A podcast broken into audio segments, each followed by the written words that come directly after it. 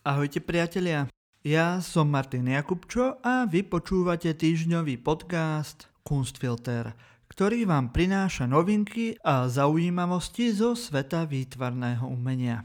Dnes si predstavíme online výstavu v Národnej galérii v Londýne, povieme si aj o jedinečnom projekte virtuálneho vojenského múzea či o objave v Egypte. Pripomenieme vám zbierku umenia pre organizáciu DEPOL v Bratislave a výstavu Petry Ševčíkovej Pomelo im pristane a nakoniec vám predstavíme možnosti rezidencií v Paríži na Vysokej škole výtvarných umení.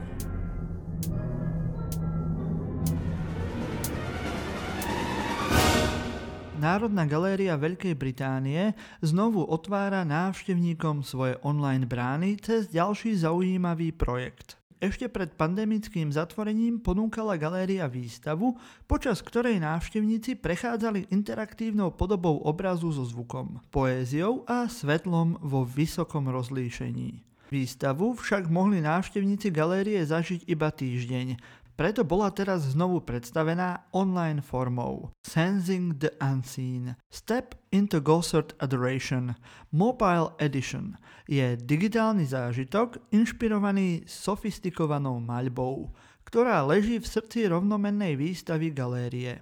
Je to prvý projekt Britskej národnej galérie, ktorý sa zameriava na používateľov mobilných telefónov. Sensing the Unseen predstaví virtuálnym návštevníkom šesť častí diela Klaňanie troch kráľov od významného umelca Jana Goserta.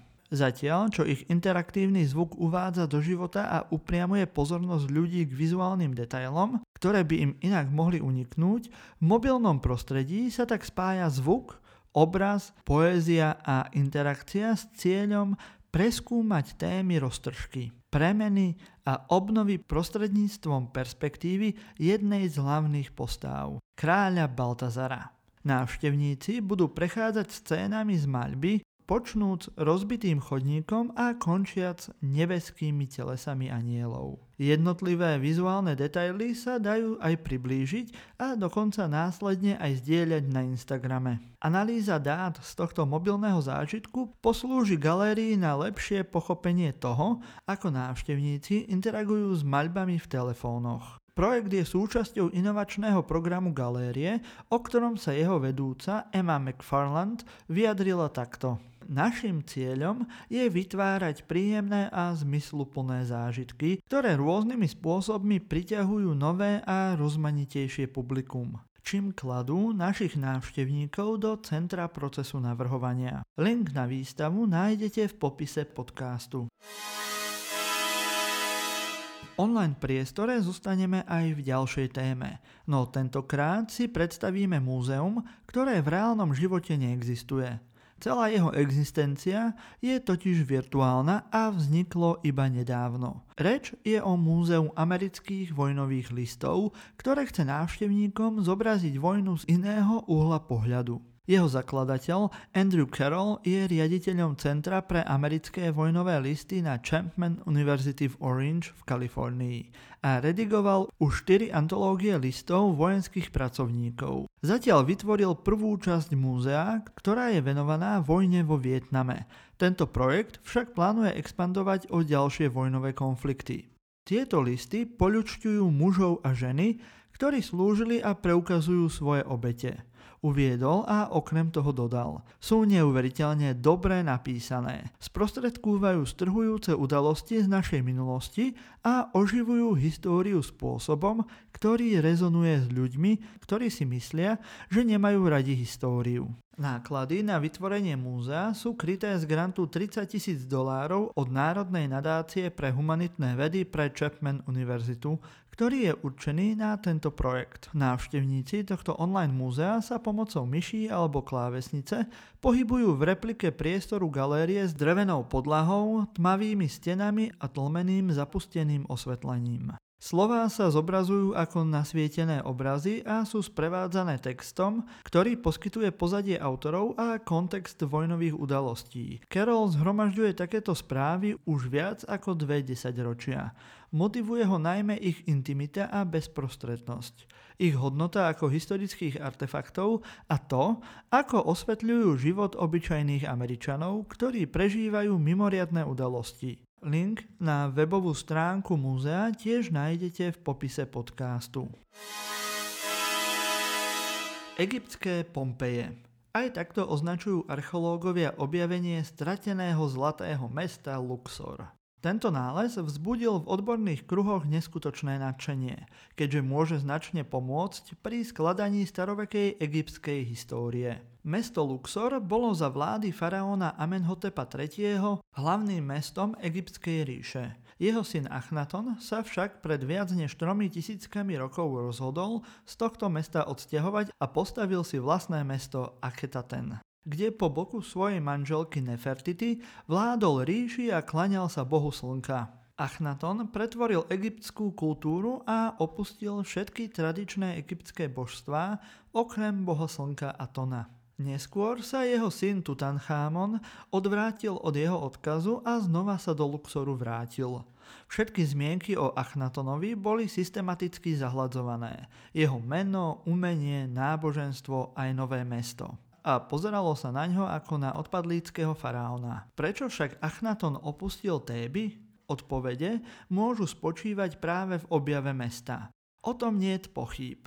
To je skutočne fenomenálny nález, povedala Salima Ikram, archeologička, ktorá vedie egyptologickú jednotku Americkej univerzity v Káhire.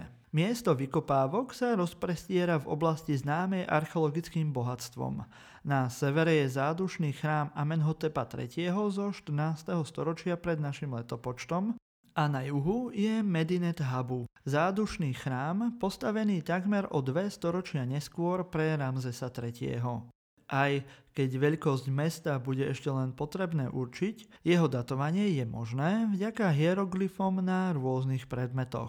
Na nádobe, ktorá obsahovala dva galóny vareného mäsa, bol napísaný rok tridsaťsedem, čas domnelej spoluvlády Amenhotepa tretieho a jeho syna Achnatona. Skarabovia, tehly, nádoby a ďalšie predmety zasa nesú kráľovskú pečať Amenhotepa tretieho.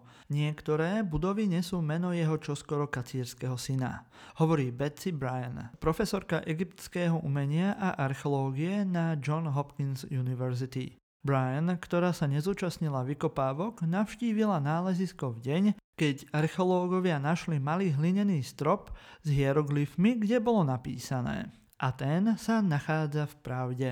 Keď sa Achnaton dostal k moci a opustil mesto svojho otca, zachoval tak celé mesto pre archeológov. Je to mimoriadne nádherné, hovorí Ikram. Spomína si, ako prechádzala zachovalými ulicami obklopenými vysokými múrmi, kde podľa jej slov očakávala, že každú chvíľu sa objaví staroegyptský obyvateľ spoza rohu. Nemyslím si, že by ste tento zážitok mohli nadceniť, hovorí. Je to ohromujúce. Ulica nie je domov. To je heslo neziskovej organizácie DEPOL Slovensko, ktorá pomáha ľuďom bez domova. Lenže všetci vieme, že strohý nocľah, teplá polievka a sem tam sprcha a čisté šaty nie sú domovom. Ľudia v DEPOL sa preto snažia, aby svojim klientom poskytli aj niečo viac ako len základné životné potreby. Vďaka priateľom a dobrovoľníkom postupne zakladajú knižnicu a v súčasnosti sa už rysuje základ zbierky galérie na okraji mesta. Organizácia DEPOL Slovensko vyzýva všetkých umelcov, ale aj nadšencov umenia, aby ak môžu a samozrejme chcú, prispeli nejakým dielom do novovznikajúcej galérie pre ľudí bez domova. Stačí, aby ste dielo, ktoré chcete darovať, priniesli priamo do nocľahárne na Ivanskú cestu tridsaťdva v Bratislave. Prípadne kontaktujte organizáciu DEPOL Slovensko. Od dvadsiateho apríla do piateho mája bude v Galérii X v Bratislave výstava Petry Ševčíkovej Pomelo im pristane. Je to prvá časť dvojdielneho cyklu, v ktorom autorka vo svojich obrazoch zachytáva portréty mladých ľudí s rôznymi druhmi znevýhodnenia. Ide o študentov špeciálnej školy na Koceľovej ulici v Bratislave. Ako uvádza Petra Ševčíková, na skupinových obrazoch dáva dôraz na príbeh, hru, ktorá sa nedá jednoznačne popísať. Má absurdný ráz a zachytáva stav, atmosféru v špecifickom prostredí. Hoci sa zdá, že sú to banálne momenty, pre mladých ľudí s rôznymi znevýhodneniami je to realizácia a stmeľovanie komunity. Autorka reflektuje osobnú skúsenosť života v komunite a pretvárajú na dielo s otázkami pre diváka. Druhá časť výstavy má názov Pomelo im pristane.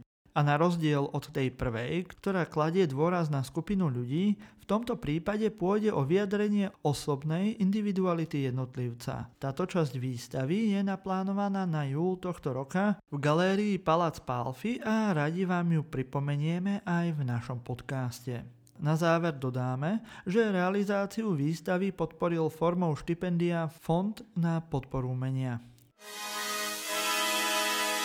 Vysoká škola výtvarných umení pripravuje otvorenú výzvu pre jej absolventov a súčasných študentov doktorandského štúdia. Škole sa podarilo nadviazať spoluprácu so Cité Internationale des Arts v Paríži, ktoré je najväčším centrom umeleckých rezidencií na svete. A aktívne je už od roku devätnásť šesťdesiatpäť. Vybraní rezidenti budú mať možnosť pracovať v niektorom z mnohých ateliérov na Montmartre alebo štvrti Marais.